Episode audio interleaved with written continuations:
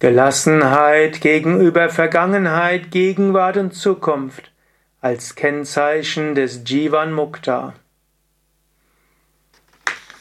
Om Namah Shivaya und herzlich willkommen zum 433. Vers des Vivekachudamani.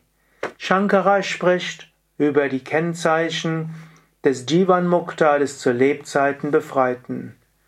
Und weil der Text so wunderschön ist, werde ich ihn einfach nur lesen, in einer ruhigen, meditativen Stimme, wenn du magst.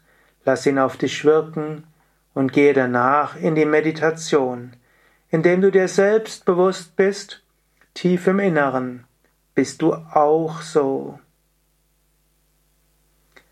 Atitananusandhanam bhavishyat avicharanam Audasinyam apiprapte jivan muktasya lakshanam.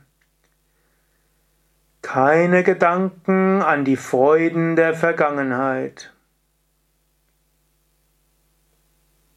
Keine Gedanken an die Zukunft. Gleichmut gegenüber der Gegenwart. Das sind die Zeichen für einen Jivan Mukta, einen zu Lebzeiten Befreiten.